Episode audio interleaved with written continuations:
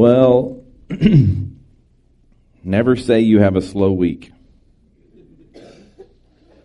I've learned that I don't know how many times because in ministry it just kind of ebbs and flows. Uh, you have like just times where it's just chaos and hectic, and then there's other times where you can just chill. And I thought after the dad and daughter dance that I was going to have one of those moments, and I actually said it, and you should never say it out loud. But um, uh, Bart was uh, in Manhattan, flew to Indianapolis Monday night. He had told me that he was coming to town, but he was just too busy to hang out. And he Tuesday they had an interview uh, at K Love Radio. I don't know if you heard that on the in the morning, but they actually talked about you guys for about 10, 15 minutes. I don't know if it made it on the air or not, but they talked about Levener and all the things that was happening here, uh, which was pretty cool. But uh, Brickell, his manager, the, the one that Trace Adkins played in the movie, called and said, "Hey, why don't you come down and hang out in the studio with us?" I'm like, "Okay." So I went down and hung out in the studio, and while Bart's interviewing, he texts me, he goes, "Why don't you and Michelle just pack a bag and get on the bus with us and go this week?" And I'm like, seriously? Tex-Mex? I didn't eat Tex-Mex once the whole week, so. Uh, but so I texted Michelle, and she, you know, did the Michelle thing. Well, sure, I can pack a bag in 30 minutes. That's exactly what she said.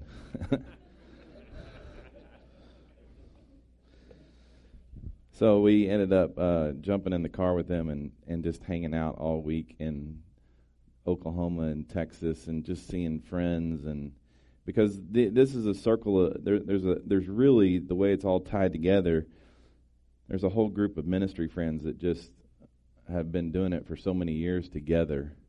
And to be down there and to uh, just kind of celebrate what the Lord's doing through this whole thing together was a pretty cool experience for us. And so uh, it was a good time. But there's a it's not as glamorous as you think it is. Uh, that red carpet thing happens for about 30 minutes every day, and the rest of the day you're just sitting around waiting for that 30 minutes to happen. It's kind of stupid, but uh, but there's a lot of talk and a lot of conversation, a lot of hanging out, a lot of playing with kids. He had his whole family with him on the road, uh, but they're also consumed with statistics that how much money it's making and things like that based upon the success of the film, which you know just doesn't seem quite right. But you're there with the directors, and this is their life, and this is their work for the last five, six years. Uh, it's important to them, and and everything else. Uh, and then you, you're sitting there, and the stinking rotten tomatoes comes out if you don't know what Rotten Tomatoes is, it's like the movie critic site uh, where everybody, including the audience people, rate it, and the critics put their opinions out there. Uh, well, the critics came out on Friday, and it was about 55%. And, and Bart started reading those things, and I'm like, just stop. Just stop reading them. Because uh, as you know, faith-based films do not do well in Hollywood. They, that's the last thing on their agenda is Jesus. If they're going to push anything in Hollywood, they're not pushing Jesus, and so the critics are just going to rip it no matter how good it is. Fortunately, um, it's not so bad. It, I, I, I think. Uh, last time they looked, it was like at 55%, the critics, which is pretty good for a faith-based movie. But but here's here's what uh, as we talked and process this whole thing, um, it's not much different than what we're talking about here in the Gospels. Like you're going to see today that the critics come out against Jesus the whole time his whole last week of his life is him dealing with the critics. Just constantly, you're not the Messiah. You're not good enough.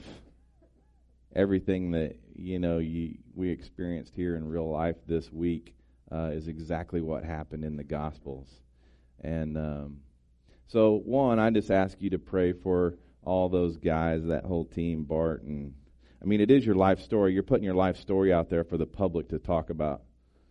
You know, and they talk about his weight. They talk about you know the things that are just like it's unimportant. You get get the message. Get the message. It's about redemption, uh, which is a cool thing because Dennis Quaid and and even Trace Adkins and those guys are starting to figure it out. And uh, just watching the whole journey un, unload is is cool. But uh, so pray for them. But let's look and see how Jesus dealt with this. The same thing of dealing with the critics. When we left uh, two weeks ago, we had Music Week last week, but two weeks ago we were processing the Gospels and we got to the point where we talked about the judgment. There were two judgments. There was the judgment seat of Christ and the great white throne judgment. I'm not breaking that down right now, so go back and listen to that on the podcast. But uh, that's an important thing for you to understand those two judgments. So that has happened, and now we're at Luke chapter 19. We left off at verse 28. It said, When he had said these things, he went on ahead, going up to Jerusalem.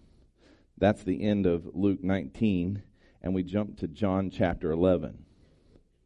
And it says, The Jewish, now the Jewish Passover was near. If you go back and look at our notes, this is the fourth time in the Gospels that the Passover has been mentioned in Jesus' public ministry. Now, you know how that works, right?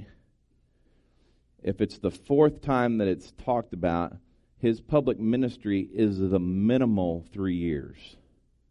Because he could have come in at the first Passover, and now he's going out at the fourth Passover, and it could have been three years or he could have come in before that Passover. We have no idea how long his public ministry is. We know it's at least three years because this is the fourth Passover mentioned.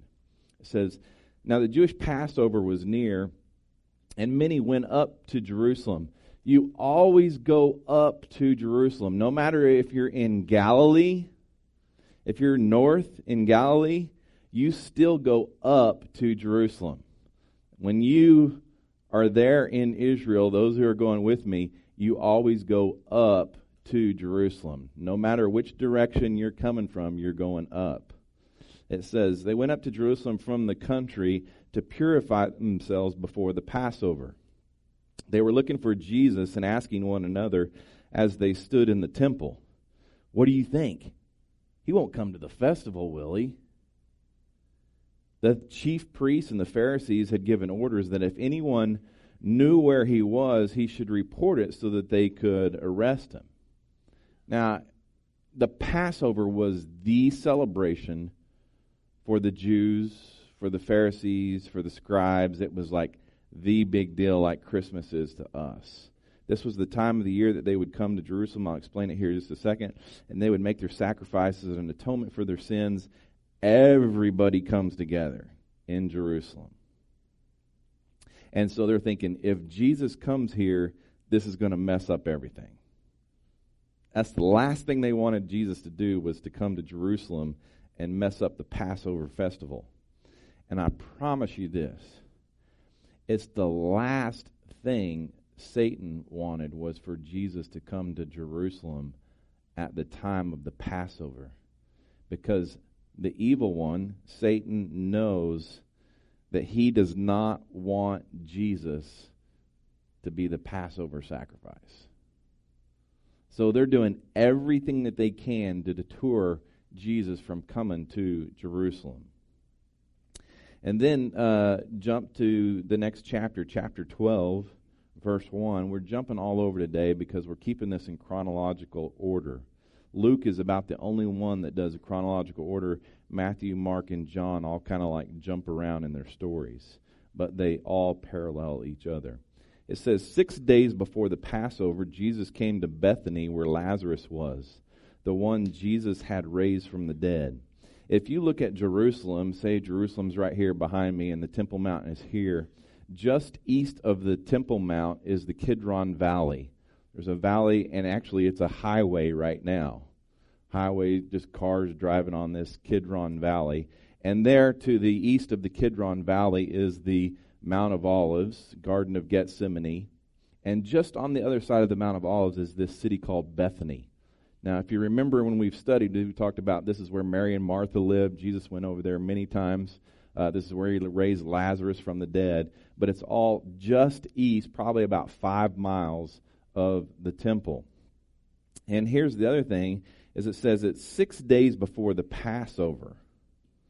This would be the eighth day of the month of Nisan in 30 AD. Now, you're going to get all sorts of uh, theological discussion about what year Jesus actually died. And most theologians will land on either 30 or 33. I'm going with 30. This is what I'm going with based upon what I've studied and what I've read. But on the eighth day of the month of Nisan, this is exactly one week before the resurrection. It's the same week as the crucifixion. Jump down to verse 9. It says, Then a large crowd of the Jews learned he was there. It said Jesus was coming up to Jerusalem, and now they're finding out that he was there. They came not only because of Jesus, but also to see Lazarus, the one he had raised from the dead. He had just done this recently. He had just raised Lazarus from the dead, and now he's this celebrity. What? You once were dead and now you're walking again? That's crazy. But the chief priests had decided to kill Lazarus also because he was the reason many of the Jews were deserting them and believing in Jesus. This miracle that Jesus had said, he had promised him, he said, I'm going to show you one more miracle. They kept saying, Jesus, show us more and more miracles. We want to know that you really are the Messiah. He's like, I'm going to show you one more miracle, and that's it. That's the miracle of Jonah. You're going to see a resurrection. So he raised Lazarus from the dead, and now all of a sudden everybody wants to see Lazarus, and the word is out they're all coming because Jesus is coming to Jerusalem. The Pharisees and the scribes don't want him to be the Messiah. It is on. This is like the greatest adventure. Now, think about it. When you get into a mess, which is what the Pharisees and the scribes were, they were in a literal mess because they're talking about uh, their jobs. This is what they have done their whole life is they've trained to be Pharisees and scribes, and if Jesus comes in and says he's the Messiah and they've missed it, they're done. They don't have anything.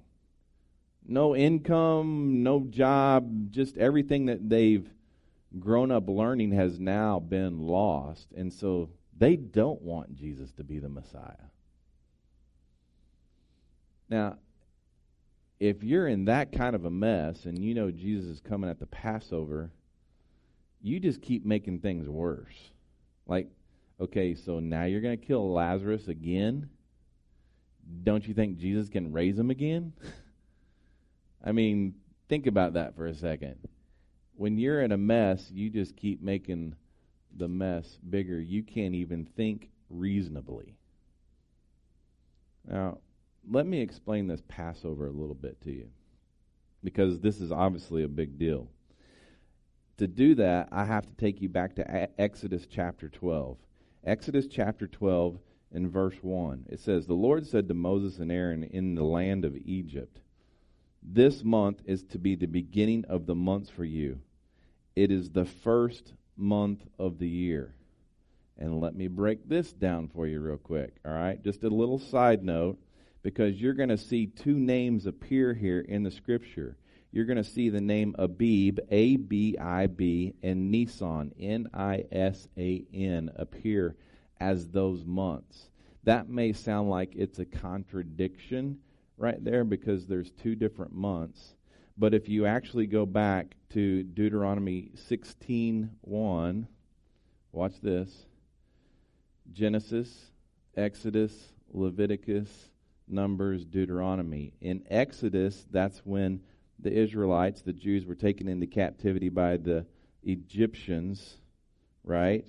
And then they finally were let go by Pharaoh, went through the Red Sea, Ten Commandments. That's all happening in Exodus. In Deuteronomy chapter 16, 1, it says, Set aside the month of Abib and observe the Passover to the Lord your God, because the Lord your God brought you out of Egypt by day in the month of Abib. All right, so you've got Abib there, but all of a sudden it changes, and here's where it changed. It all changed in 586 BC when the Babylonians came over and took the Israelites captive. Everything changed. And then you'll see the use of the actual word Nisan as the same month change in the book of Esther. Esther came after the Babylonian captivity. You can go to Esther chapter 3, verse 7. It says, In the first month, again, it's the first month of the Jewish calendar year, the month of Nisan. That's in Esther chapter 3, verse 7. So there's just a little bit of difference right there in Abib and Nisan, but as we go through the New Testament, they are using the word Nisan. And uh, Nisan, you think about, I have a list here in Jewish history and tradition of all the things that happened during the month of Nisan. For you and me, in our calendar year, that's probably going to happen sometime in the middle of March and April, which is right now it's all based upon the moon and the harvest and everything else, and so it's constantly changing. That's why your Easter holiday always changes. It's not just this second Sunday or or the specific date on the calendar, but it always changed because Nisan always changed. But it is at this exact time of the year that that first month of Nisan began. But think about all these things that happen uh, in Joshua chapter 4 in 1416 BC. We're not talking AD, we're talking BC. 1416 in the book of Joshua on the 10th day of, night, of Nisan, the Israelites crossed the Jordan River into Canaan. It actually says that in Joshua chapter 4. And if the Exodus happened on the 15th of Nisan, uh, in 1456. Some other things that uh, were interesting in this list. You get to the New Testament, obviously, uh, Jesus comes to Bethany and he's anointed there on the 8th of Nisan. On the 10th of Nisan, he enters into Jerusalem. And then the 14th of Nisan is celebrated as the Passover, and Jesus becomes the Passover lamb. Then the 16th of Nisan is mentioned in John 20 and Jesus rose from the dead on that day. So you look and you'll see Nisan throughout the whole New Testament. So let me go back to Exodus chapter 12 and explain the Passover. It says, Tell the whole community of Israel that on the tenth day of this month they must each select an animal of the flock according to the father's family, one animal per family. Did you get this? This is important on the tenth day of this first month, which at that point in Exodus it was Abib, but it's also Nisan, you're supposed to take this animal. If the household is too small for a whole animal, that person and the neighbor nearest his house are to select one based on the combined number of people. You should apportion the animal according to what each will eat. You must have an unblemished animal a year old male, an unblemished animal. You'll hear about that here in just a second. A year old male, you may take it from either the sheep or the goats. You obviously hear that there's a Passover lamb, but did you know that it could be a sheep or a goat? It says you are to keep it until the 14th day of this month. This is back in Exodus that God's telling them this. The 10th and the 14th.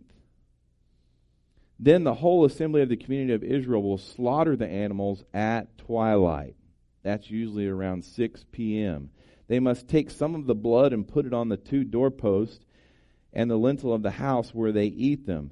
They are to eat the meat that night. They should eat it roasted over the fire along with unleavened bread and bitter herbs. The reason they did unleavened bread is because they left in the middle of the time, middle of the night and they didn't have time to let the leaven rise in the bread. They had to get out quick. and the bitter herbs are to remind them about the sorrow that they had to go through as they were taken into captivity. It says, Do not eat of any of it raw or cooked in boiling water, but only roasted over fire, its head as well as its legs and inner organs. You must not leave any of it until morning. Any part of it left until morning, you must burn. No leftovers. Here is how you must eat it. You must be dressed for travel, your sandals on your feet, and your staff in your hand. You are to eat it in a hurry. It is the Lord's Passover. Verse 12, it says, I will pass through the land of Egypt on that night and strike every firstborn male in the land of Egypt, both people and animals. I am the Lord. I will execute judgments against all the gods of Egypt. The blood on the houses where you are staying will be a distinguishing mark for you. When I see the blood, I will pass over you. No plague will be among you to destroy you when I strike the land of Egypt. Now, watch this. This day is to be a memorial for you.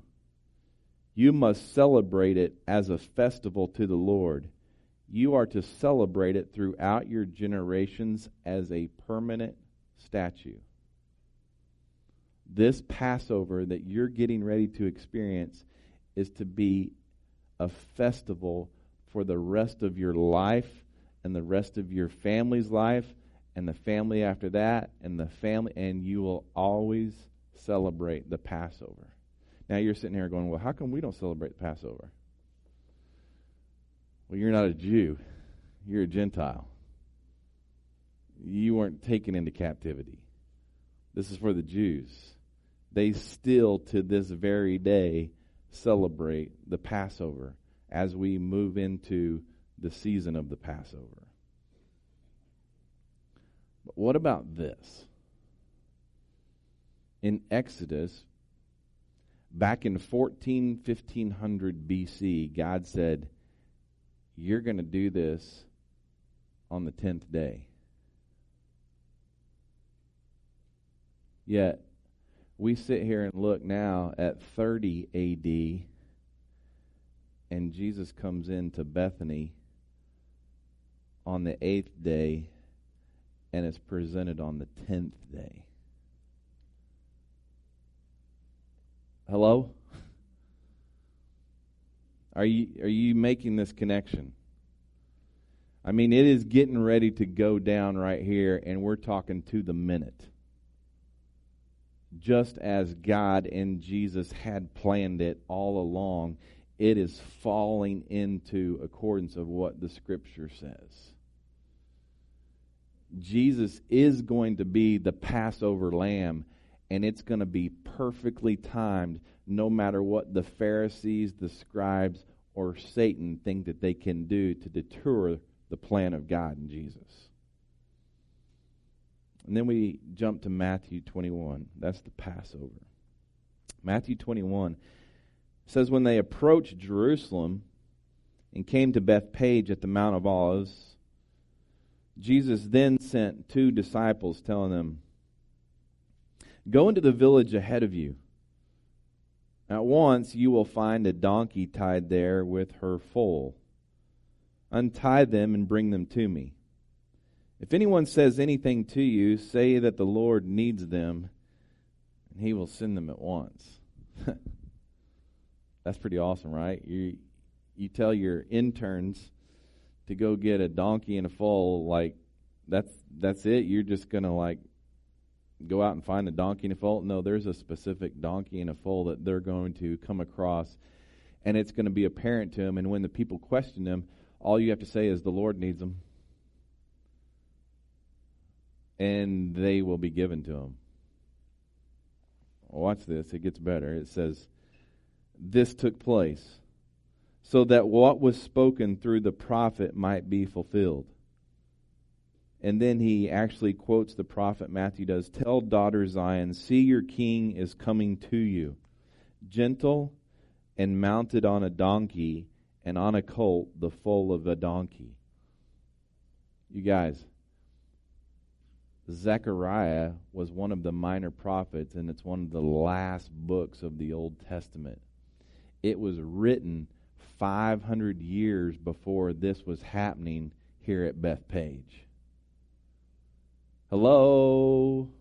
500 years before Zechariah prophesied in Zechariah 9 9, it says, Rejoice greatly, daughter Zion, shout in triumph, daughter Jerusalem. Look, your king is coming to you. He is righteous and victorious, humble, riding on a donkey, on a colt, the foal of a donkey. 500 years before it was prophesied, now Jesus is actually, there's a donkey over there that we're going to ride into town because that's what's been prophesied. It says the disciples went and did just as Jesus directed them. They brought the donkey and its foal, and they laid their clothes on them, and he sat on them. Now you're sitting there like going, that's no big deal. He sat on a donkey with his robe and everything laid over him and whatever he had on him. Jesus sat on the foal. You know what a foal is? It's a young colt. You know what a young colt is? A small animal that's never been sat on before. Have you ever sat on an animal that's never been sat on before? It does what? It bucks. It does not want you sitting on it. You kids have sat on your dogs. Your dog does not want you sitting on it. You know what I'm talking about. But watch this. This colt has never been ridden. You go back to Mark chapter 11, verse 2. Mark even says it. He says, And he told them, Go into the village ahead of you. As soon as you enter it, you will find a colt tied there on which no one has ever sat. Untie it and bring it. Jesus sits on this animal that has never been sat on, never been broken, and even has authority over the animals to cause it not to buck. That that in itself tells you something right there. That's a, just a physical display of who Jesus is. If this animal's like, okay, I'm cool with this, never done it before, right? You see this? It's apparent. It says in verse 8 a very large crowd spread their clothes on the road. Why are they doing this? Their clothes are of value. But they're saying, look, we don't even want our Savior, our Messiah, to walk on this dirty road. Others were cutting branches from the trees and spreading them on the road. Again, this was prophecy that's in the Old Testament. It says, Then the crowds who went ahead of him and those who followed shouted, Hosanna to the Son of David! Blessed is he who comes in the name of the Lord! Hosanna in the highest heaven! They're literally quoting this from Psalm chapter 118. They know their scripture so well, and that whole chapter is about a Messiah that is coming, and they're reading quotes from this. They're yelling quotes. And so at this time, you've got all those that are for Jesus, and then you've got all those critics that are against Jesus watching this whole thing and going, Great, here it goes. It's going down. How do we stop this? What can we say about him to get this thing not to happen right here this week? We can't ruin Passover. I mean, literally, this is the thing the rabbis taught was Psalm 118 when the Messiah comes. This is what you say. And now the people are saying it and they're like going, what do we do? They're proclaiming that Jesus is the Messiah. But the question is, is did they really believe it? I mean, we're talking about the Jewish people here looking for a Messiah. Did they really believe it? I think it's just like you see in there you probably got 50 50. 50 that are saying yes and 50 that are saying no.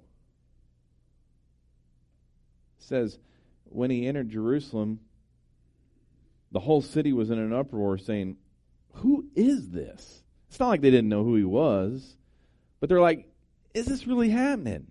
The crowds were saying, This is the prophet Jesus from Nazareth in Galilee. He's the one that we've waited for to come in here at Jerusalem. And then John chapter 12, fly through a couple of scriptures here real quick. Verse 17 it says, Meanwhile, the crowd which had been with him, when he called Lazarus out of the tomb and raised him from the dead, continued to testify. Man, you should have been there. It was awesome. It's incredible. This is also why the crowd met him because they heard he had done this sign. Then the Pharisees said to one another, You see, you've accomplished nothing. Look, the world has gone out. They're, they're saying to each other, We're done, you guys. I don't know how we overcome what he just did here with raising Lazarus from the dead. That was amazing. But we can't let this go on. I skip down in Matthew. He actually has the cleansing of the temple right here, but that's not chronological order. That actually happened the next day. So I jumped down to Matthew chapter 21, verse 14. It says, The blind and the lame came to him in the temple, and he healed them. Again, he's stir Jesus is just like stirring the waters with these chief priests and these rabbis. And says, When the chief priests and the scribes saw the wonders that he did and the children shouting in the temple, Hosanna, son of David, they were indignant and said to him, Do you hear what these children are saying? Jesus replied, Yes. have you never read, You have prepared praise from the mouths of infants and the nursing babies? Again, he quotes the scripture. And what does Jesus do? It says, Then he left him, and he went out of the city to Bethany, and he spent the night there. That was Sunday. That was the eighth day of Nisan. Jesus came in, said, I'm here. I'm here. Watch. I'm going to heal a few more people, do some more signs real quick. It's all going to come down to this week right here. And he walks out. Now, I'll leave you with this. This last passage right here in Luke 9, in Luke 19 verse 41. This is the next day. As he approached and he saw the city, he wept for it.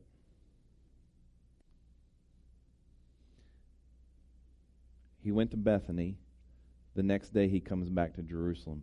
He comes back to his people, the Jews, the Jews that condemned him, the Jews that said, You're doing this from the spirit of Beelzebub. You're evil. We don't believe you're the Messiah. You're not good enough. That you're not the one. And Jesus could have easily said, You sorry suckers. It's all going down now. And he said, I feel bad for you. Jesus walks back into the city and he's weeping for his people for his people. He doesn't want them to miss out on this. He's saying, if you knew this day what would what would bring anything on it when he came to it? Wait. He said, if you knew this day what would bring peace, but now it is hidden from your eyes. For the days will come on you when your enemies will build a barricade around you and surround you and hem you in on every side. Look, I don't think Jesus was saying, I'm cursing you. I'm if he's weeping for his city, he's like, guys, this, this is what's going to happen to you.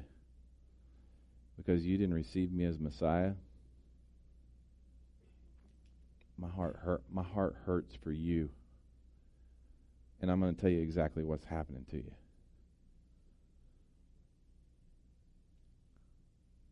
They will crush you and your children among you to the ground. And they will not leave one stone on another in your midst, because you did not recognize the time when God visited you. This was supposed to be the messianic kingdom. This was supposed to be when God set up his kingdom here on earth, yet he was rejected. God looked over his people. He said, These are my people. I love you, but you did not receive me. And because of that, you will perish. And your children will perish. And this is exactly what happened in 70 AD. The Romans came in and surrounded them, burned their city, and killed 1.1 million Jews. It wasn't Jesus that did it. He cared for him. He cared for him. I thank the Lord that I'm actually living in 2018 where I can have His Word, what all has occurred. I can have a Holy Spirit that has now been sent and living inside of me and can read this Word and to understand it and to know that Jesus truly is the Messiah. Because if, if, if, if we don't get that, if we don't understand that Jesus loves us and cares about us, and in the midst of all this chaos and crisis that we're dealing with right here, and amidst all the critics, we're going to have critics the rest of our life that are like calling us out. We're going to be in opposition. I guarantee you, Jesus, God, will always be in opposition until the very end when He comes back. And when He comes back, there will be no opposition. It will be dealt with. I promise you. But until that point, the only way we survive this right now is trusting that a Savior loves us. He came here on earth and He can sympathize with us. He walked in a flesh body. He wept. He had sorrow. He had grief. He had, I'll say this softly, he had bad thoughts come into his head I didn't say he was sinful, but he was tempted. The evil one tempted Jesus just like the evil one tempts you. That brings me great hope to know that my God loves me enough because he came down here and experienced what we're experiencing here today. The stuff that's going on here, and Jesus, is like in the Garden of Gethsemane, and he says, Take this cup from me. Lord, take this. He wasn't saying, I don't want to go to the cross. He's like, Lord, this is terrible. The way the evil one works on us. I tell you that because I know I have a Savior that sympathizes with me. In the midst of my chaos, in the midst of my struggles, in the midst, midst of my anxieties, He sweat blood. He gets it. He loves us. Father, thank you for uh, thank you for your word.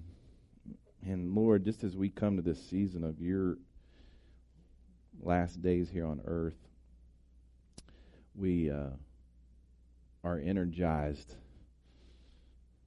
based upon knowing that you dealt with the negativity and the criticism of being God. And uh, we can sit here today resting in the truth, knowing the truth, and claiming boldly that you are the Messiah. And I give you praise and honor for that. Thank you for coming here. Thank you for just inhabiting us as people and allowing us to walk with you every day. May you strengthen those that are hurting out here today. May you heal those who need a healing today. And I pray these things in Jesus' name. Amen.